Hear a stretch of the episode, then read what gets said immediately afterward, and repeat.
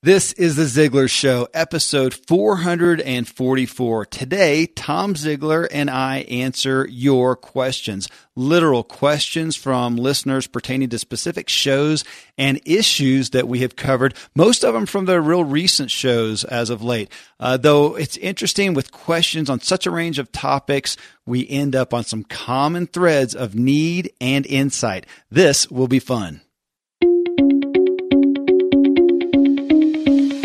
What you are and where you are because of what's gone into your mind. You can change what you are. You can change where you are by changing what goes into your mind. You cannot become what you need to be by remaining what you are.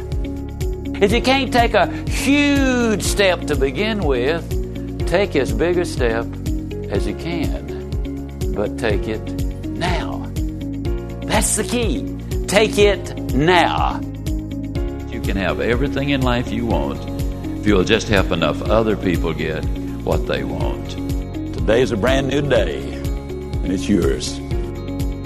Well, hey, folks, this is Kevin Miller, your host of The Ziglar Show, and this is one of the Q&A shows that we insert every once in a while. So I brought Tom Ziglar on, and we just candidly went through a list of literal submissions from you guys, the listening audience, uh, that you sent in. And I'll give you the information, folks, because uh, it was interesting on these, as you'll hear, people ask specific questions in regard to specific shows. Hey, Kevin, you guys in show XYZ talked about this. What do you think? I've got a question. So it was really good. If you would like to do that on any of the past shows or on this show as you listen to it, you can always go to Ziglar Show com or zigshow.com. And on the top tab is an ask button. You could submit right there. You can even submit it as an audio if you want, record your voice, or you can just simply email us at ask, ask, at zigshow.com zigshow.com. Ask at zigshow.com. Please do that. You are welcome to uh, ask a question, give us an idea or a resource that comes to mind if you want to, or if you've got something that's concerning to you. Uh, got a little debate. You are welcome to uh, put it in there and we will try to address uh, your question. Know that if you've got one, uh, for every question that's asked, it probably speaks for a thousand people who had the same question and did not ask it. So please uh, be confident in that your question is valid and we would love to give it our best. It's not that we have the answer to everything, but we can uh, give you some thoughts and ideas and maybe some more questions to ask. And as we often do, as you'll hear in this show, give you some great resources to further your uh, the answer to your question or giving you some resources some solutions to those so with no further ado, here is a Q&A, candid and raw, with Tom Ziglar and myself. Here we go. All right, Tom. Well, uh, the questions are always coming in, so we just gathered some interesting ones that just go over a gamut of various questions and ideas and concerns that I'm going to, you and I are going to hit candidly. I have not, actually, I was going to say I haven't looked at these. I did look at one because they asked about which show, so I had to go figure out which show they were asking about. Other than that, it is candid as can be. You ready? Ready. All right, man.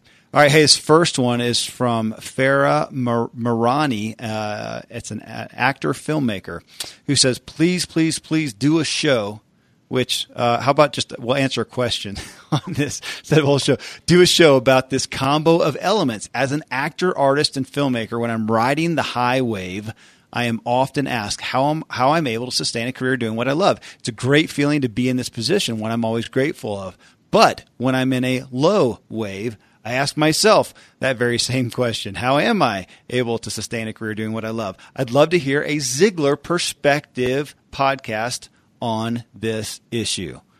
Well, Tom, you know that one, man. Being in business for yourself and, and doing things you enjoy is uh, it's not always the most consistent place to be, eh?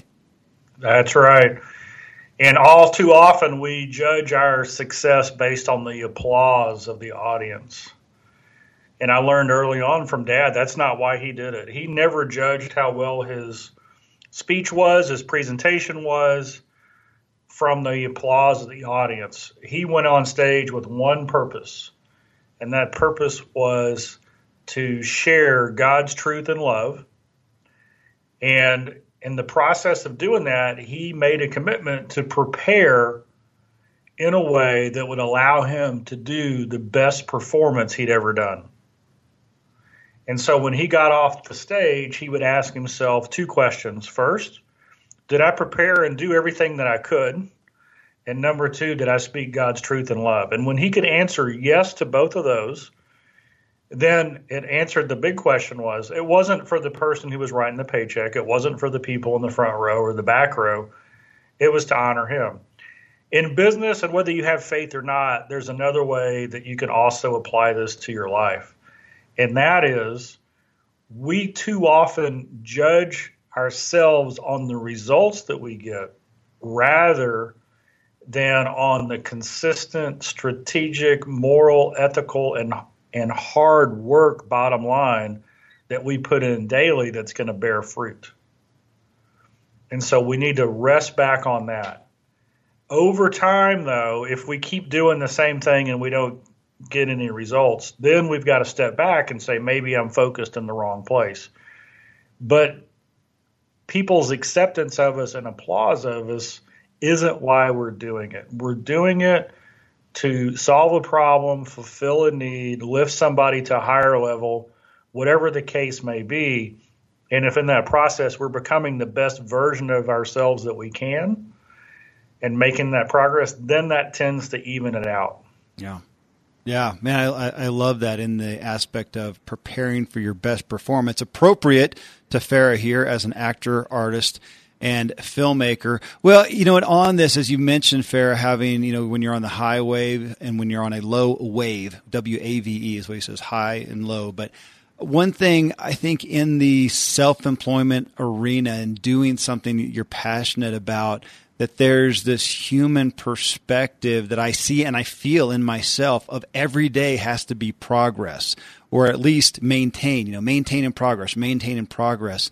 And as uh, over time, gosh, as an athlete, as a pro athlete, and, as, and then as a, a, a business owner, many times over and business builder, I have had to come to that realization and make peace with it that it can't every day can't be getting better. Every day can't be getting uh, can't be making progress, that it's going to be a an up and down and an up and down and up and down graph. Hopefully, the graph overall, though, over the course of a year, is is increasing. But those cycles just come and they go, and in helping so many other people pursue things that they're passionate about and uh, business building, that's become something that I've stated to say you are going to lose momentum. You are going to have a failure amongst that, Fa- many failures amongst it uh, and to just realize that and prepare for it. And when those times come, be at peace with them. Maybe it's time to take a break. Maybe you feel like you need to push through really hard, but maybe it's also time, you know, just chill out, have a little Sabbath, and uh, and and let it ride, recoup yourself, and come back and hit it hard. But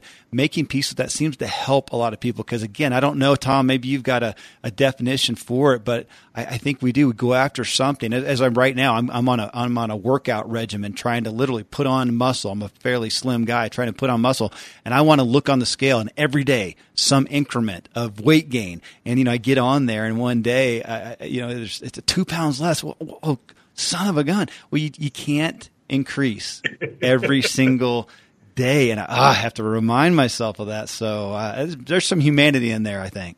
I, I think there is. And the other thing is, um, and I've noticed this, and dad had this quote. He said, uh, the number one cause of a poor self image is the lack of unconditional love. Mm. So, for a child growing up, uh, what we're really talking about is a performance based sense of self worth. So I love you for what you do rather than who you are. And we need to dig deep into our self belief and say, hey, do I do I love and respect myself for what I because of what I do or because of who I am and whose I am? And so sometimes the waves and the peaks and the valleys can be more severe if our concept of you know of approval is from the job that we do versus who we are as a human being. Because I know people who, um, from a from a physicality perspective, they can't offer that much. They're limited. They've got disabilities. They've got uh, issues. But from a human spirit perspective, of how they energize and motivate and inspire other people, mm-hmm. they're priceless. Mm-hmm. I mean, they change lives. Just in five minute conversations, I see these people change lives.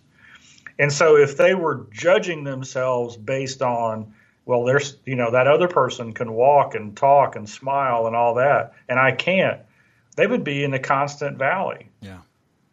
But instead, they know that how they impact others is far more than the than the job that they do. Absolutely.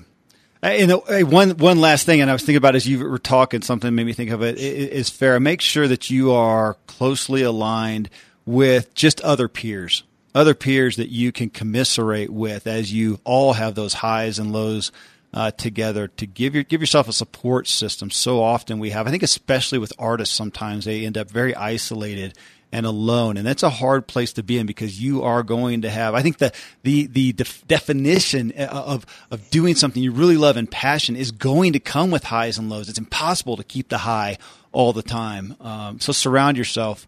Uh, with people, I'm so grateful to have people like Mr. Tom Ziglar, where I can also let him know that you know not not every day is is great and perfect, uh, and he's and he's there for me and he understands.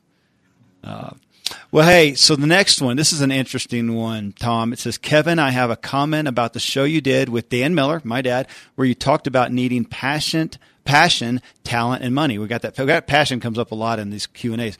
Passion, talent, and money. Michael Hyatt did a podcast episode early this year where he talked about needing passion, proficiency, and profits. Similar idea, but a different uh, alliteration. And just asking about that. Uh, Sonia Wright.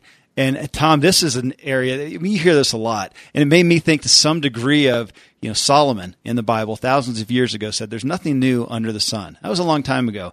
You know, today, man, we're still talking about. Uh, so if you look at that, look at what we talk about here on the show, and Zig and Dan Miller and Michael Hyatt and all these names. Yeah, so often they are. They may say it with a different flavor. They may say it with a different perspective. But we are. We're all coming back to those foundational pillars. I mean, I feel like this is you know, Zig did this so well. Tom, you do it so well to say this is not. I don't think you ever pawn it off as that this is this is new. This is the super secret, never been discovered before. Now, these are the tenets of success, but they do have. Well, let's speak to that though. You know, with different terminologies, Tom, we, we are. I mean, every decade is a new decade. We have new realities, new culture, new things happening, new ways of communicating, new issues. And while the pillars of success that we're talking about may not change, there is relevance for different terminologies and understandings and applications, wouldn't you say? Yeah, absolutely. We've, you know, one of the de- great definitions of a great speaker or preacher is to communicate a timeless message in a timely way. Mm. And and so the culture today and what we're dealing with with all the inputs that we have, and the way we communicate has got to be different. What we communicate is pretty much the same. Mm-hmm. Uh, you know, I was thinking of the words that you you threw out. You know, the three the the, the three words, and w- there's nuances in each one, and we all have our own little sway on it. But the, but the reality is is that we're all created with certain gifts. Mm-hmm and we're far better served to dig deep, find out what our talents are, and maximize our talents. And then when we add passion to that mix of our talent, whoa, there we go. And so and so that's that's the key. So how do we 2000 gosh, Kevin, it's almost 2017. I, I, I know. I know. You know, self-driving cars, virtual reality, uh, buildings in a few years won't be built with parking lots anymore because they won't need them. Um, tiles on your house are going to be solar panels. It, it, it's it's it's going to be crazy, but when we're holding our newborn and we're saying, "I need to create a life for you," I need to give you the, the rule book. I need to give you the instruction manual.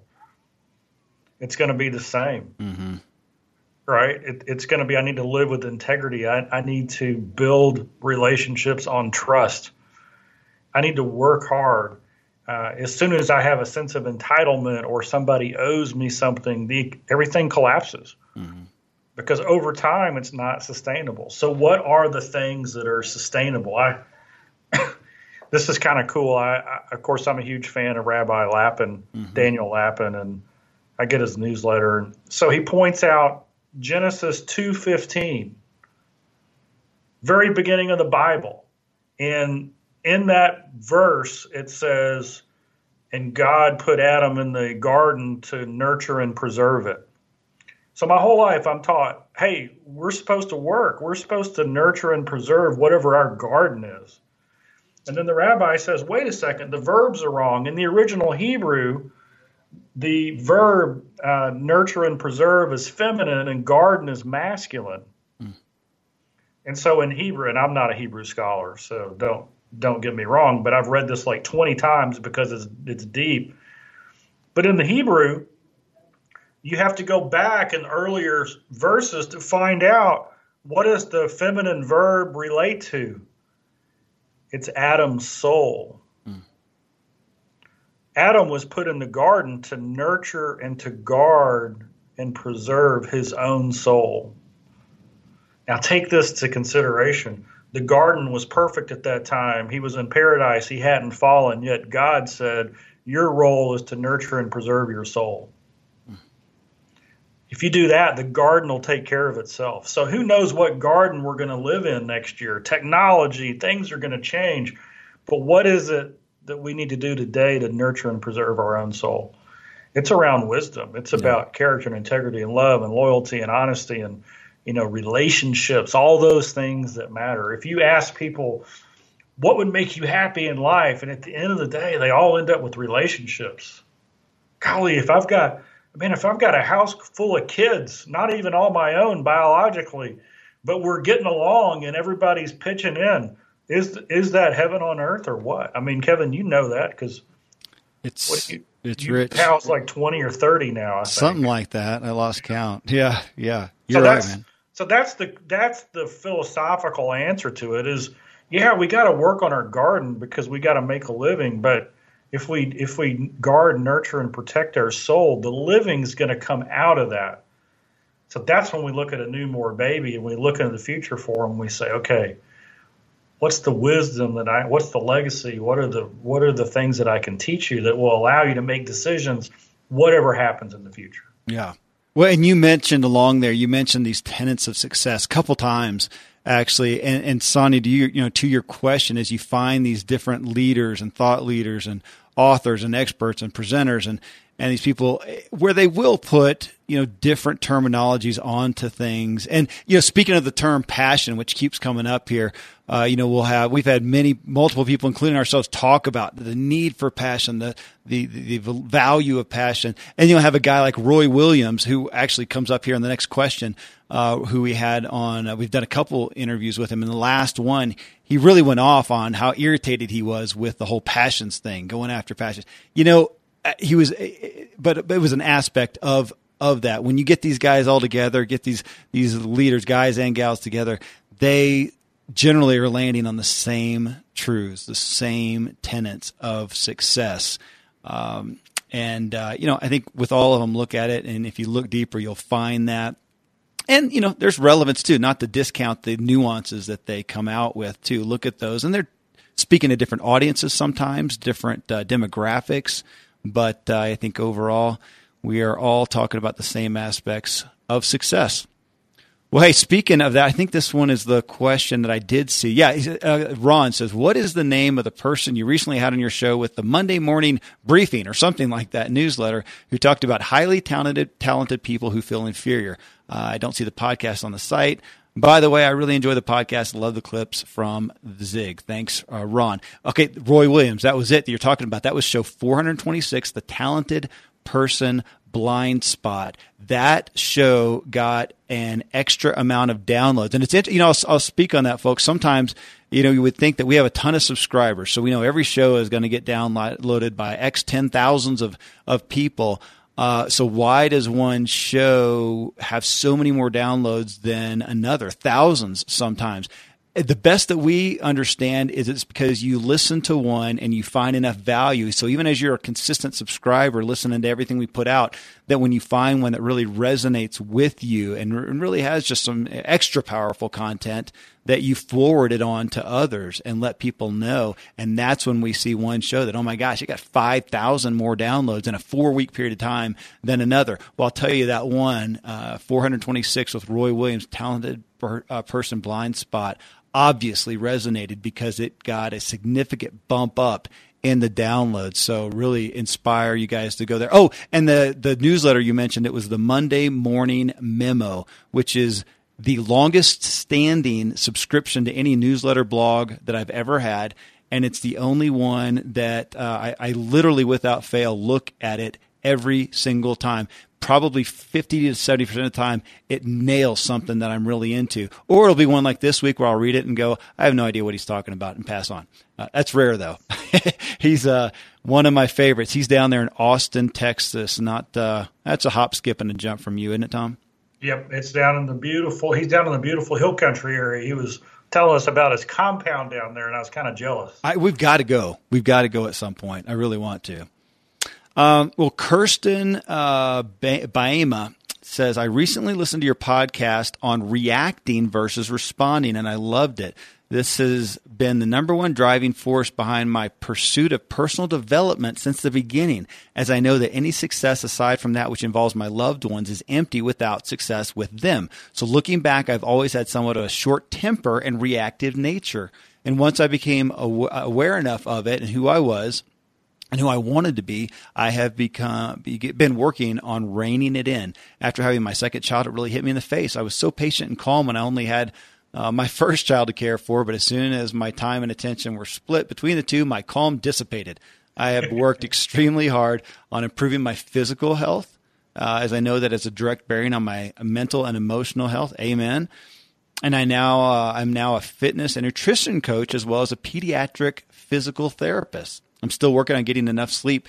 Uh, that seems to be my downfall. But I've tried many different tactics to remind myself and my family to stop and respond rather than react, such as wearing a bracelet that says only only love today. I'm putting sticky notes on around the house, making reminders with the kids, uh, putting a bulletin board of alternatives to yelling at each other, etc. And some of them work in the short term, but I'm still struggling with this. Any advice would be welcome. Thanks so much for your time and ongoing motivation. And and Tom, you probably re- recall the message from uh, from your dad from Zig on that on responding versus reacting and how we as a culture. And to me, it came even to not only from the personal standpoint of our inherent nature to respond uh, respond to something as opposed to healthfully react, but even to uh, I think, somewhat of a cultural issue of our propensity to just be react to, to be reactive overall instead of proactive. And we're playing around with some words there, but um, you know, it's a personal. We're talking about personal health and maturity to a deep level to be able to to do that. And I know you saw that in your dad, saw that modeled in your dad. I'm sure he wasn't 100% perfect, but his ability to take whatever came at him that he passed on to you and so many others to take it and to give a healthful response instead of a boom reaction? Well, first off, I think she's my hero doing all that. Mm-hmm. mm-hmm. That's pretty amazing what yeah. you've got going on. Yeah. Uh, I wrote a significance newsletter and I, I asked a question uh, Have you ever accidentally clicked and downloaded a virus? Mm, yes a, stu- a stupid ones lately where you end up with a, a, different search engine stuck on your browser. I've done that I think three oh. times. Yeah. Or uh, have you ever gotten the the notice on your computer, your smartphone, hard drives almost full? Yeah. And so you ignore it, and ignore it until it crashes. I mean, yeah. that's what we all do. I think uh, reacting a lot of times is because we've either got a virus or our hard drive is full. Mm. So here's what I mean is we've we pre-programmed. We tell ourselves the story that we can't take anymore, uh, and that bubbles up when we get under pressure. Mm-hmm. And so what we got to do is rewrite the script and the self-talk card. And, and Kevin, we've had more testimonials on the self-talk mm-hmm. card than probably any 10 other things combined on this podcast. I mean, the self talk card is amazing. You can go to Ziglar.com forward slash self talk and get it. But what do I mean by that? Well, uh, you're already doing it. So in your daily self talk, you are planting that seed that no matter what the situation is, you're going to respond. Mm-hmm. And you're going to learn some simple techniques. You're going to take two breaths. You're going to back up a little bit. You're going to feel the tension rising and you're going to tell yourself in advance, I love it when the tension rises because I always take a moment and respond in love. So that's like right, that's getting rid of that virus and putting the new operating system in place. The second is hard drive overload. Sometimes we react instead of respond because we've let too much stuff in our hard drive. We're doing too many things. it's just impossible. When you get multiple kids and they're all playing multiple sports and you've got jobs and hobbies and things that you want to do, it's just natural for us to get overwhelmed. And so, what comes to sacrifice first? Well, our sleep. And not only our sleep, but our peaceful sleep gets interrupted. Mm-hmm. You might get seven hours, which seems like enough, except for it's not a good seven hours. We're worried about that next thing. So that's why we add by subtracting. We get a we get more life by taking some of it out. So those are the two things. I mean, it's it's real simple tips Dad always planned in advance. I mean, he knew the situations in life that were going to happen on a regular basis that would disappoint him, that could discourage him, that could set him back. And he had pre programmed his answer. Oh, the plane's late? Fantastic. Oh, it's canceled? Fantastic. Why not make the best out of the situation? He's not changing any one, either one of those circumstances anyway. Yeah. I mean, the, the chocolate milk gets spilled all over the kitchen. Fantastic. what? Blowing up is going to pull the milk out of the floor? No, it's not. It's going to make it worse. So we just plan that in advance. Yeah. Well, I love your aspect of having a virus or a hard drive is full. So here, I, I got to give a quick personal testimony. Uh, today, as we record, is my birthday. Uh, Happy birthday! Yes, yes. Everybody send goodies. Thank you. Uh, but when you talk about a virus or a hard drive is full, that is one, yes, with my busy home and my love of building different opportunities, I am prone to having a full hard drive. So on one side, I can just say, okay, you know, quit your stinking thinking, Kevin. You you got plenty of bandwidth. Though there is a point too of realizing that you know, no, no, my hard drive is is full. Uh, what am I going to do about it though? So today on my birthday, my wife and I, years ago, and brought to us by my wife, realized that with the large household that we have, with the many endeavors we like to have, we have got to have some times to renew ourselves. So we call them sabbaticals. She calls them mommy sabbatical and daddy sabbatical, though in truth, it's a family sabbatical. Uh, so today, case in point, it's my birthday. What am I doing for my birthday? I'm having a sabbatical today after we quit recording. I'm going to a friend's cabin and I am going to take a couple days actually all by myself, solitude and just some time to think deeply, to journal, to uh, go for a run. I may just uh, sit down, you know, probably watch a good movie. Hey, December 6th, the Bourne, the, the latest Bourne movie just came out on DVD. Uh, I'm going to watch that sucker. uh, so, but you know, there's there's there's the aspect of yeah, get your head, you know, no matter what's going on, get your head in line. But there's also sometimes I think some circumstantial things, circumstantial things that you need to do to to to make some space, get some margin for yourself. So here here I am as a daddy of ten, and I'm going on a getaway. Thankful to my wife, and I'll pay her back with the same thing. We do that, and uh, I'm going to get some room on my emotional hard drive because uh, sometimes I struggle with that, with life and the things that come in front of me, and thinking, "Oh, my hard drive is full." Um, all right, man. Next one here, Alan. Uh, McNutt. Okay, here's an interesting one. He says, Hi, Kevin and Tom. I want to tell you both how much I enjoy and appreciate the podcast. I'm a huge fan of Zig. He's been such a positive influence in my life. I especially enjoyed episode 425 on blame, as this is a message that I need to hear often. Uh, I would love it if you would have more episodes on blame and personal accountability as I see this as a big problem in society today. It would be awesome if you could have John G. Miller, author of QBQ and Flipping the Switch, as a guest on your podcast to address this topic. John has such a unique way of handling this topic, and it would be fascinating to hear the three of you discuss this. Thanks for all the life changing content, Alan. Uh, McNutt. Well, that was interesting, Tom, because literally two days ago, I had to go back and, and verify that. Two days ago, I got a, a Facebook, uh, you know, friend request from John G. Miller, author of QBQ. So maybe that's uh, um, it's a sign. It's a sign that we should because yeah, he has a great uh, book. I, I read that, gosh, probably 15 years ago, maybe not that long ago. Somewhere 10, 12 years ago, I think I read QBQ, uh, the question behind the question, and it is about personal accountability. So yeah, maybe we should hit up John. He's a he's kind of a, a neighbor of mine. He's just over in Denver, uh, Colorado, and I met him at one point. It might have it might have been meeting via phone, but did a conference call uh, with him. But back to the the aspect though of blame and personal accountability. Talk about back to our earlier talk, Tom, of, of something that uh, spans the the uh, spans time, never goes away. Is the issue and the need to deal with our propensity to blame, to not have personal responsibility in our lives. It's so easy to talk about, but I think you know some of these things we look at and go, okay, Tom, am I a person? Am I Kevin? Am I a? Am I a? Per- do I take personal responsibility seriously? Am I responsible? And you would say, oh yeah, and I would say the same thing about you. But the reality is, if there's a graph, we're somewhere on the spectrum. We may be further to the personal responsibility side, but we've never, we haven't arrived. We're we're there, and, and to me, you were just talking about self talk cards. Is this not just a daily effort? This is a daily. Uh, we're daily striving to remind ourselves to to have more maturity, to not blame, to have more accountability, to to take more personal responsibility, to make to do the things that we need to do. Yeah, you know, has any great thing ever been accomplished by blame?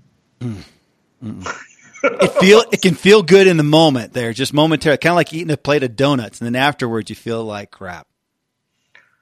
One of the things that I've learned uh, in my short 51 years is that um, if you if if you know what you stand for and you're working hard, and somebody tries to pin something on you, golly, it's really easy just to pin it back and blame them but the but the more progress you make, the more people understand who you are and what you stand for, the less you have to defend yourself. And it's really cool. So when you look at it from those two perspectives, number one, am I creating a reputation that's the right kind of reputation?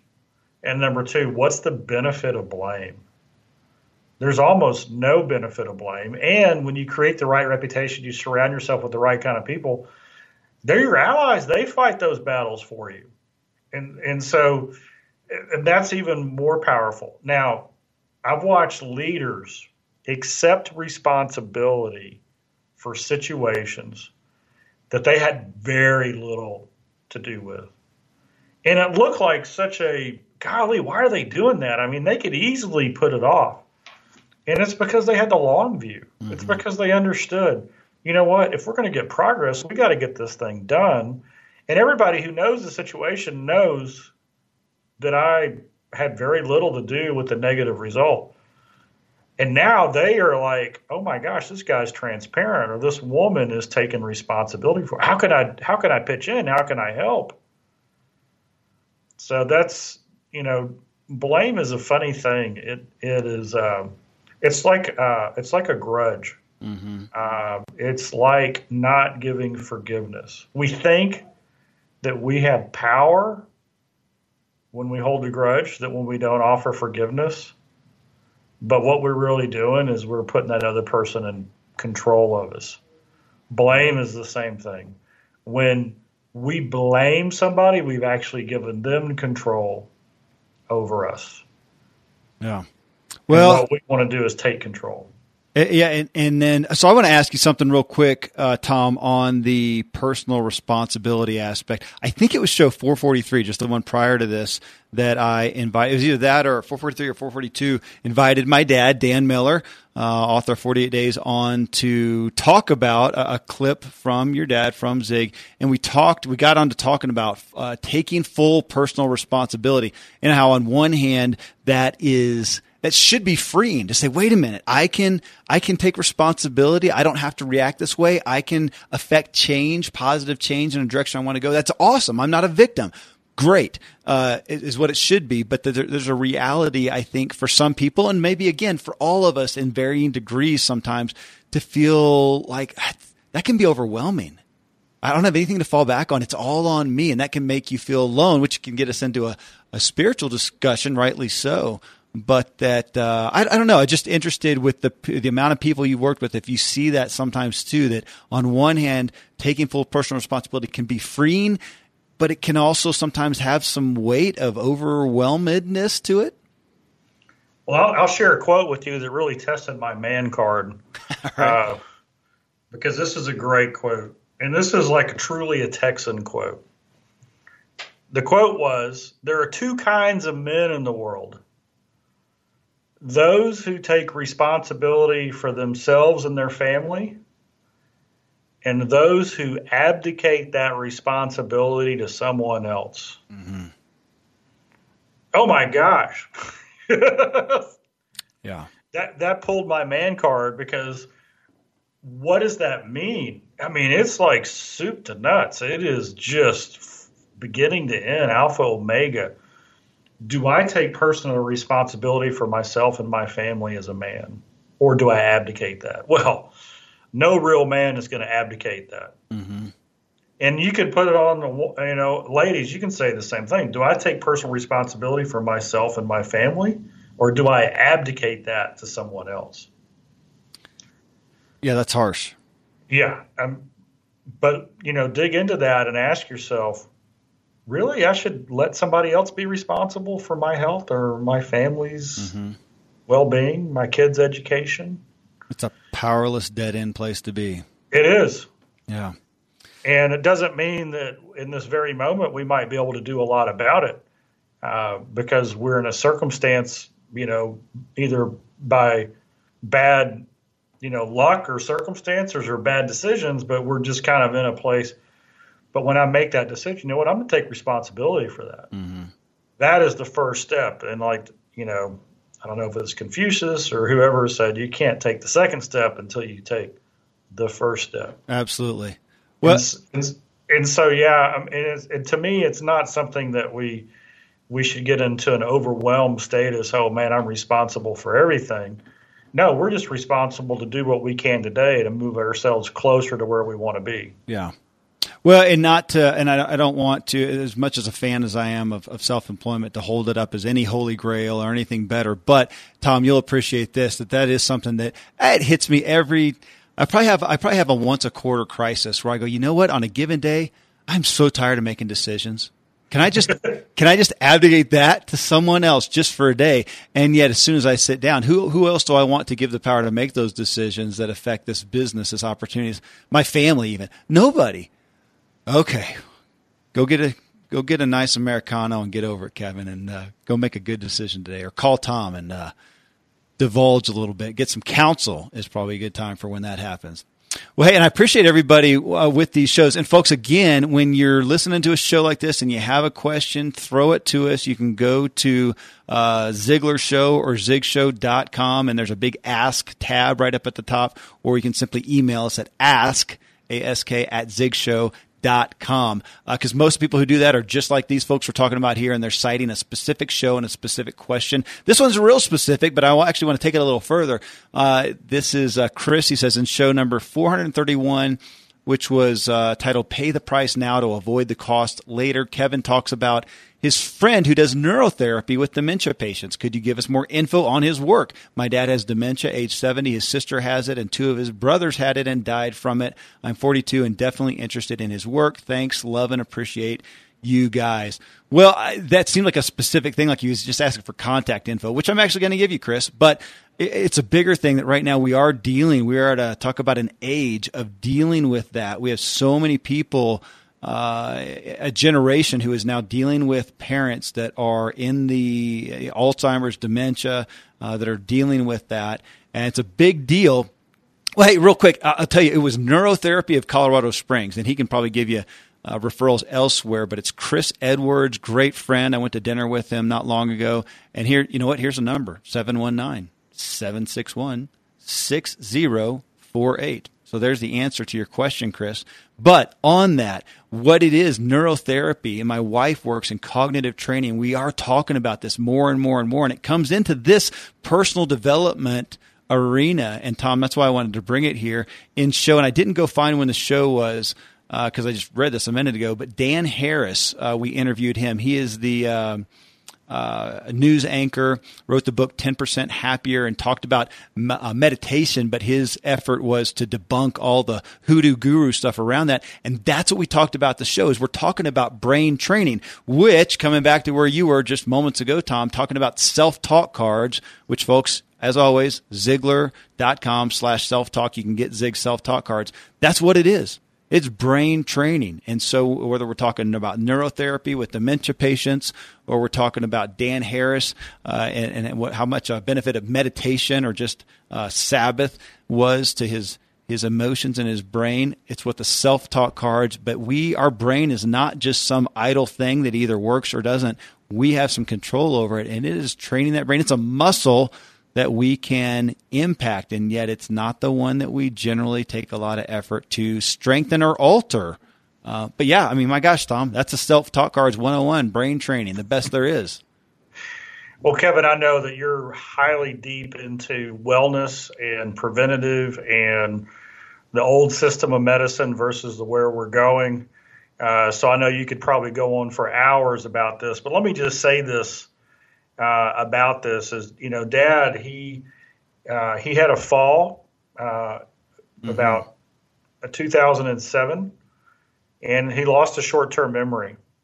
You know, had two brain bleeds, and then probably within a year after that, we realized it was more than just short short-term memory loss. It was Alzheimer's. And so, as a family, we did an enormous amount of research on uh, dementia, Alzheimer's, everything in between. And there's a there's a uh, uh, you could probably look it up. I don't have the link on it right now, but it's called the leaky roof uh, approach to dementia or Alzheimer's. And what it really says is is there's it's like when you when you get a roof and it gets hit by hail, there's 10 or 20 leaks in it and that's what causes the flood. It's not one leak that causes the flood, it's all of those leaks. And so the cure is you plug all the holes. Well, our brain is kind of the same way. Uh, our nutrition, what we eat, if, if we're eating processed foods that have uh, a, a, lot of chemicals and preservatives and a high carb load and sugar, it causes inflammation. It mm-hmm. just is real difficult for the body to handle. If if our vitamin levels aren't right for us, uh, we need to get that right. If our hormones are off, then we can do something about that. If we're not walking and exercising on a regular basis, and there's there's like 12 or some things that we can do that anybody can do. In fact, you could practice all these things today. You know, and if it reverses, and they're finding some studies that it's actually helping people reverse yeah. the situation they're in. If if it's proven that it reverses it, then it's probably a pretty good indicator it would prevent it in the first place. Yeah. And I think it's really interesting that it's uh, it's such a holistic kind of an incrementalism approach that you know there's not a magic pill, there's not one thing that we can do, but if we develop relationships and have conversations and do you know brain oriented puzzles on the computer and eat right and don't eat that and exercise and look at this all of a sudden our statistical uh, probability for not having dementia or slowly, you know, keeping it from progressing rapidly or whatever, that all goes up. It doesn't, you know, it doesn't take into consideration that some people have a genetic issue that there's not much you can do about. But that's so rare. We're talking about the 98%. percent mm-hmm. So, isn't it funny that uh, whether we're trying to get good brain health or create a winning life, that it's just not the one thing; it's yep. the all the right things in a package that make the difference. It is. It is well, and and I gotta I gotta mention here. My wife is involved uh, with the Cognitive Research Institute. They're doing a pilot program right now on cognitive training on functional medicine, which I'm I'm involved in, and of course, nutritional supplement therapy, just all that you talked about. But it's what's interesting. Yeah, talk about what, what pulls it all together, Tom.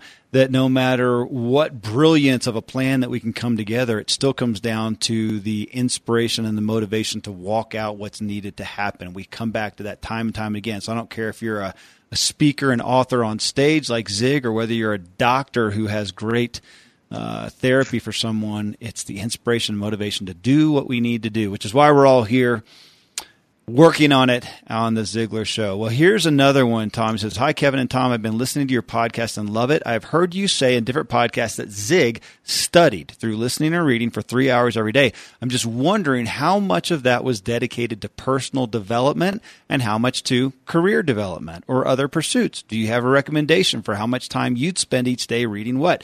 Do you have some books or other materials you'd recommend? Thanks for all you do. Can I please remain anonymous? Uh, so yes, especially since you didn't give your name, I have no choice but to keep you anonymous.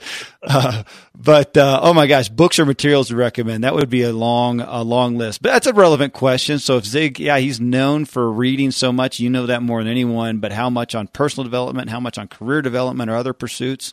Uh, give us some insight. I, I think uh, the vast majority uh, was around the wheel of life. So when you look at the wheel, we've got the mental, family, the financial, the personal, and the career. So one seventh of that wheel is about the professional, right? The career. And I would bet that at the end of the day, about one seventh of his reading and research was around the career because he knew that. And, and, and here's the philosophy behind that. And I've, i tell this story a lot. We were uh, talking at an event and this young sales guy comes up. He was like, he wasn't even 30. It was his first sales job. He said, Tom, I've only got, I've only got enough money for one of these programs here. Do I get the personal development program or do I get the sales program? And I said, well, what do you do? He said, well, I just started in sales. You know, I need to make money. I'm just getting going. So I knew the answer at least I tell myself I did. But I said, well, let's ask Dad. He's standing over here. So I go, hey, Dad, here's the deal. I told him the situation, and Dad said, oh, that's easy. You get the personal development program. And I said, really? And he said, yeah, you can put all the right skills on the wrong person. It doesn't matter. And so Dad was all about creating the right person. Now he did. He taught on leadership. He studied leadership but that's more of a softer personal development skill, leadership, than a. And I'm not sure what your answer would be or what your question was coming from, but a lot of times when I think of career, it might be like how to uh, run a business or how to maximize the output of a machine or, or, or whatever, which are more technical things. So anything that had to do with the people side, he was all in it, and we kind of put that into the personal development bucket and he he did. He invested three hours a day in reading, and the biggest majority of that was uh, his own personal. What could he learn that he could then transfer to somebody else that would make you a more successful human being? And then a big chunk of that was the spiritual side. Because you know what? If we have all the right information and we make the wrong decision around it, what good did it do? And that's where we are in our society. We got way too much knowledge and not enough wisdom. Yeah. Yeah. Hey, so the Wheel of Life, you, you of course mentioned that. It's a big part of Ziglar. And uh, is there a place that folks can get that? Seems like something we ought to have on a self talk, like we have the, you know, Ziglar.com forward slash self talk where people can get the cards. How about the Wheel of Life? Have we done that? Or is that a good uh, opportunity for an upcoming show? Yeah, let's do a show on it because we do have a PDF and it would be great to do a Wheel of Life assessment. Um, just like they can get the self talk, we'll make the Wheel of Life a download. Okay. There you go. So, okay, you know what? Just just name it off again for folks who didn't get it on the first run. There, name off the seven things. They're the seven spokes on the wheel of life: the mental, the spiritual, physical, family, financial, personal, and career. Beauty. Okay. Well, hey, there you go. It's a date. We got to do one on there. Um, all right, hey, you know I'm going to do one one more question here, and folks, we do have a lot a lot of Q and A's that have come in. Again, feel free if you if you've listened today and something's uh, sparked your interest or got a question, concern, or a debate, whatever you want to do, uh, send it in. Again, go to the Ziglar Show, hit the ask button, or you can just email us at ask at zigshow.com, and we'll try to make these a little more consistent. Well, we'll wrap up with uh, an interesting one here. It says, I want to thank uh, Kevin Miller for covering the topic of being likable in his recent podcast episode. It was great to hear Zig Ziglar's audio on the theme. I actually implemented a couple of tips today when hosting a meet for coffee type gathering with some fellow professionals uh, and noticed good reception and vibes from across the table and uh, made me feel good inside as well. Currently, I'm in a job search and was wondering if Kevin could cover the topic of being likable when searching for a new opportunity, as well as how one can remain so after one has landed. I think this would be helpful. It was great to hear his own personal account of what took place in his company and how, unfortunately, two employees had to be let go. Uh, thank you. Keep up the awesome work. I always look forward to hearing your show.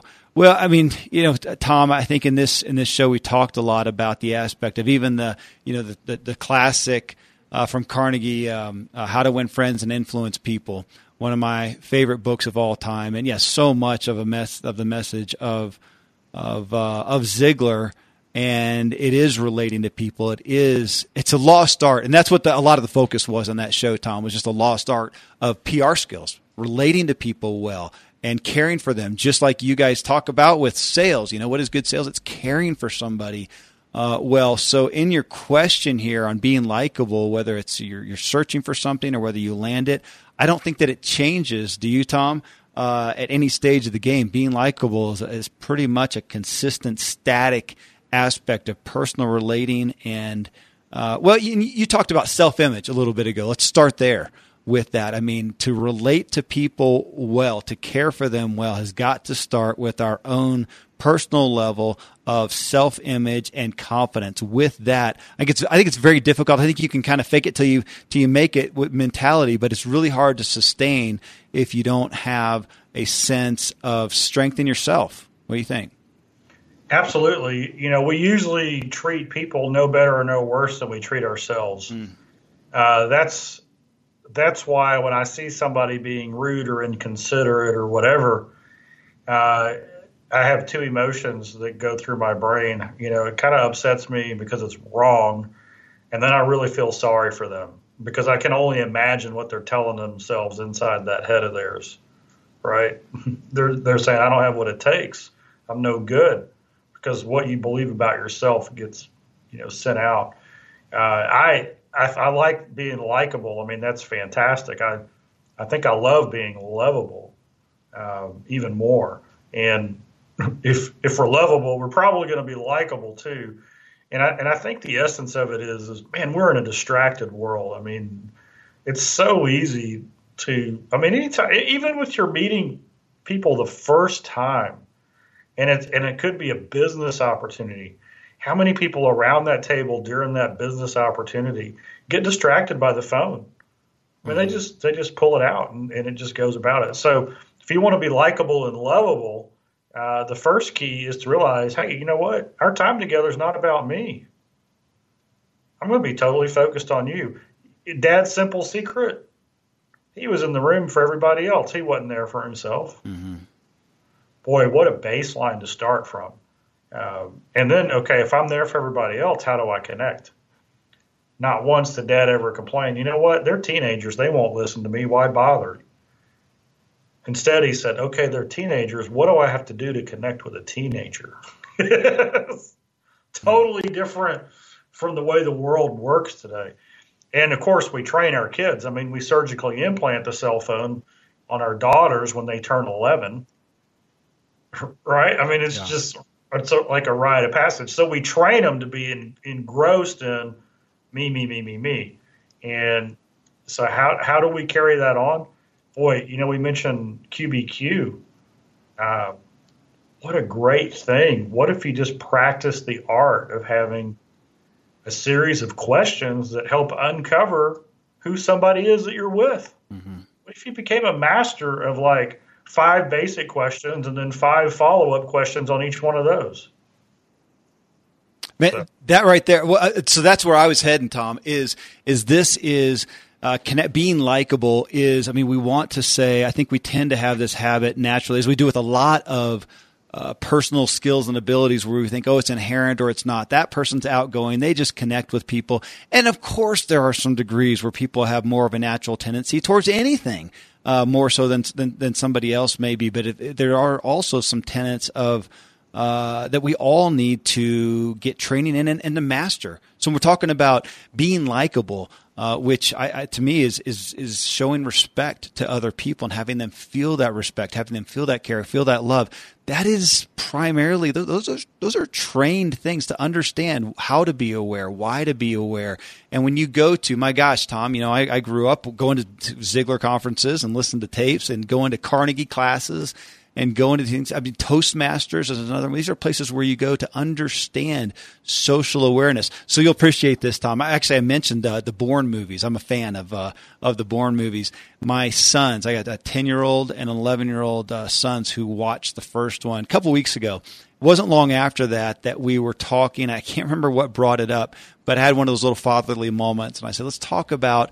Being respectful and caring for other people well and being socially aware. So that's my that was my that's what the, the, what I was bringing around. How to be socially aware so that you're the person in the crowd who's not just thinking about yourself, but you're aware of the other people in the group and what they're feeling and how they're doing, how you can care for them. And I said, okay, wait, this, this is one of those. Actually, this is one of those brilliant father. I got some I got some man, man card and father card points on this one. I said, okay, guys, you remember Jason Bourne, right? When he would sit down in a restaurant or go someplace was he very aware of everything around him? Oh yeah, Dad, dude, he knew he knew everything. He knew how many people. He knew what they were doing. He knew what they were reading. He, I said, "Wasn't that awesome?" Oh yeah, would you like to be like that? Yeah. Okay, do that in a social environment when you're with other people, and know the person that feels left out, the person who's being overbearing, the person who would like to be brought into the conversation. You know, you can go on and on with that. But I said that was, uh, and I actually talked. You know, I've talked to other people about that with sales, and you know this you go sit down in somebody's office trying to sell them something. What's the first thing you're doing? And you're scanning for a connection point. Oh, so you went skiing. That looks like Breckenridge. Is that? Yeah, it was. Ah, I love the place. Finding those connection points, those places to relate, but being socially aware. But like you said, as Zig was such a master of, of going in and having everybody else's care ahead of his own in an authentic place. But I, I think the thing that I want to impress on is what you said is, you know, mastering that what better thing to be a student of than how to care for others, how to be aware of others, to get out of yourself and be the one person that is showing them the respect and the care that everybody so longs for. That to me is uh, the, there's the ingredients for being likable. And when you're likable, man, the world is in so many ways uh, your oyster. Uh, that's one, Tom. Uh, you know, for me, if, if there, if I was to do a top five list, a top three list of things I want to impart to my kids, I think that's it. I think that's got to yeah. be right there. You know, it reminds me talking about kids since we're on that roll. Um, I was talking to a guy this week, and he said, "You know, my my uh, my 13 year old is kind of pummeling my 10 year old. Mm-hmm. Pretty mm-hmm. normal stuff." And I said, "Well, he needs warrior training." And he goes, "What do you mean by that?" And I go, "Oh, you know, a, a warrior has a code." Mm. The code mm. says, I protect my family. a warrior would never do that. You want to be a warrior, don't you? Right. And so it's like Bourne, you're like, you're, you're, you know, you took the good parts of that movie and you said, these things he's doing are positive. Well, our kids, are, are, especially our boy, and this is John Eldredge type, you know, kind of kind of talk. But when we when we create a standard and elevated position that we want our our, our children to grow into. This is how warriors behave. You know, uh, you know, they won't stand for somebody treating a lady disrespectfully. And so, and they pattern that. They've got to be the leader in the family. The oldest son has to be the leader and show the brothers and sisters this is how we behave. And so, all of a sudden, now they're aspiring to something instead of being entitled to something. Mm-hmm. And of course, you know, warriors will fall in line when a, when another warrior says, "Hey, you're out of line." Mm-hmm. So that means, well, guess what? We got to be a warrior ourselves. Absolutely, absolutely. I've seen the same thing with my little girls and looking at some of the movies with the the regal princess and the things that they want to live up to and being a lady and, and, such things. I love those visuals for us, but how can we get those for ourselves? So I appreciate that question. Uh, being likable, I think that's it's not a very common terminology or focal point, but uh, relating to people well. I don't know if there's anything better. And again, you know, the, I think that's a thread. That's one of the strongest threads that runs through everything Ziglar is that personal connection, relational health. So, folks, if you're looking for that, those are, it's a great place to start. Go to Ziglar.com and uh, check that out right now. You can check out some amazing Christmas packages as well. But yeah, there's some others. You know what? I, I, will put you on the spot. One last thing, Tom, on that as we talk about Ziglar products. I mentioned Carnegie's uh, How to Win Friends and Influence People. But when you talk about personal relationship skills and you talk about this subject, I don't have a long list of resources. Uh, I'm going to guess that you may have. Uh, I'm, I'm, sitting here racking my brain. Again, I didn't prep for our candid uh, show here yet, but how to win friends and influence people is awesome.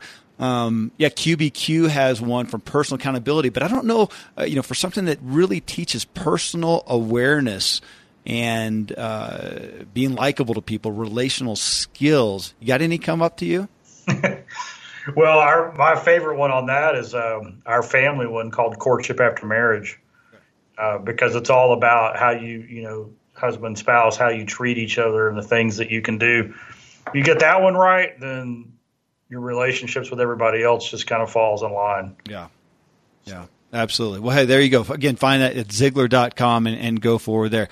Tom, man, always a blast to uh, do this. So it looks like we got a, a, date for, we got more Q and A's to answer here that we'll have to get to in another show. And then, yeah, I think that's a great one. We, we need to schedule that one on the Wheel of Life. Talk about that and run through that with folks and give them a resource. So, folks, look for that in an upcoming show. We'll give you a resource. Yeah, I don't think we've gotten more positive testimonials for the show than we have in, rel- in relation to the self-talk cards, which you can get at Ziglar.com slash self-talk. They're totally free.